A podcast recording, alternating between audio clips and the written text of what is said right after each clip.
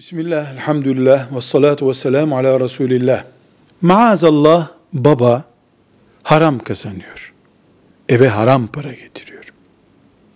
Çocuklar, bilhassa kız çocukları nasıl bu harama karşı tepki gösterecekler? Elbette biz böyle baba istemiyoruz, bunun kazancını da yemiyoruz diyecek halleri yok. Bu makul değil. Babalarının ellerini öperler, rica ederler, yalvarırlar.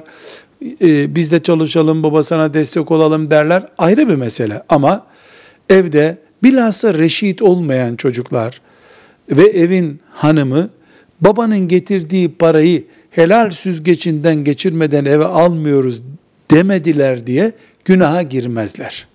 Evet, içlerinde bir burukluk, İçlerinde keşke olmasa şeklinde bir hissiyat bulunmalıdır.